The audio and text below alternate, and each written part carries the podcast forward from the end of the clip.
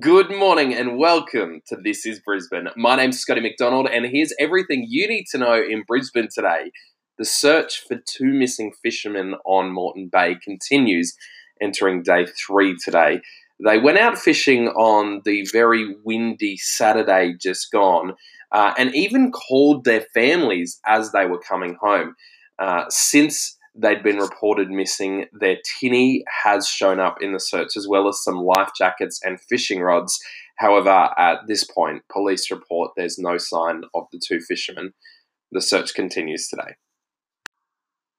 Dog owners and owners of other pets that can travel. Exciting news. Yesterday, it was revealed that the Brisbane City Council was writing to TransLink to ask for permission to allow dogs and other animals, although it was pretty clear dogs on leash was the main animal, uh, if they would be permitted to ride on city cats and city ferries. Now, they currently can't because of the Transport Operations Act from 1994, which prevents non service animals from riding on Queensland public transport, while the Brisbane City Council uh, owns and sort of oversees the City Cat and Ferry program, they are part of TransLink, which means that state government run department makes the rules which the Brisbane City Council has to abide by.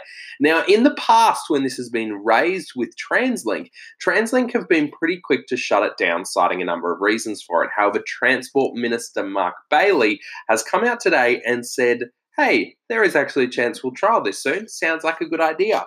The RSPCA are pretty excited about this. They've been calling for Brisbane to get up with the times. Most international cities around the world actually do let you travel uh, with pets under certain conditions on their public transport. An example of that is London and New York City. And it looks like pretty soon, at least for our water based transport, Brisbane is going to let pets ride public transport very soon. We'll keep you up to date on that. And finally, on the issue of pets, there have been some calls for people taking their pets to dog parks, um, particularly in inner city Brisbane locations, to just keep an eye on if there's anything on the ground and if your dogs appear to be eating anything.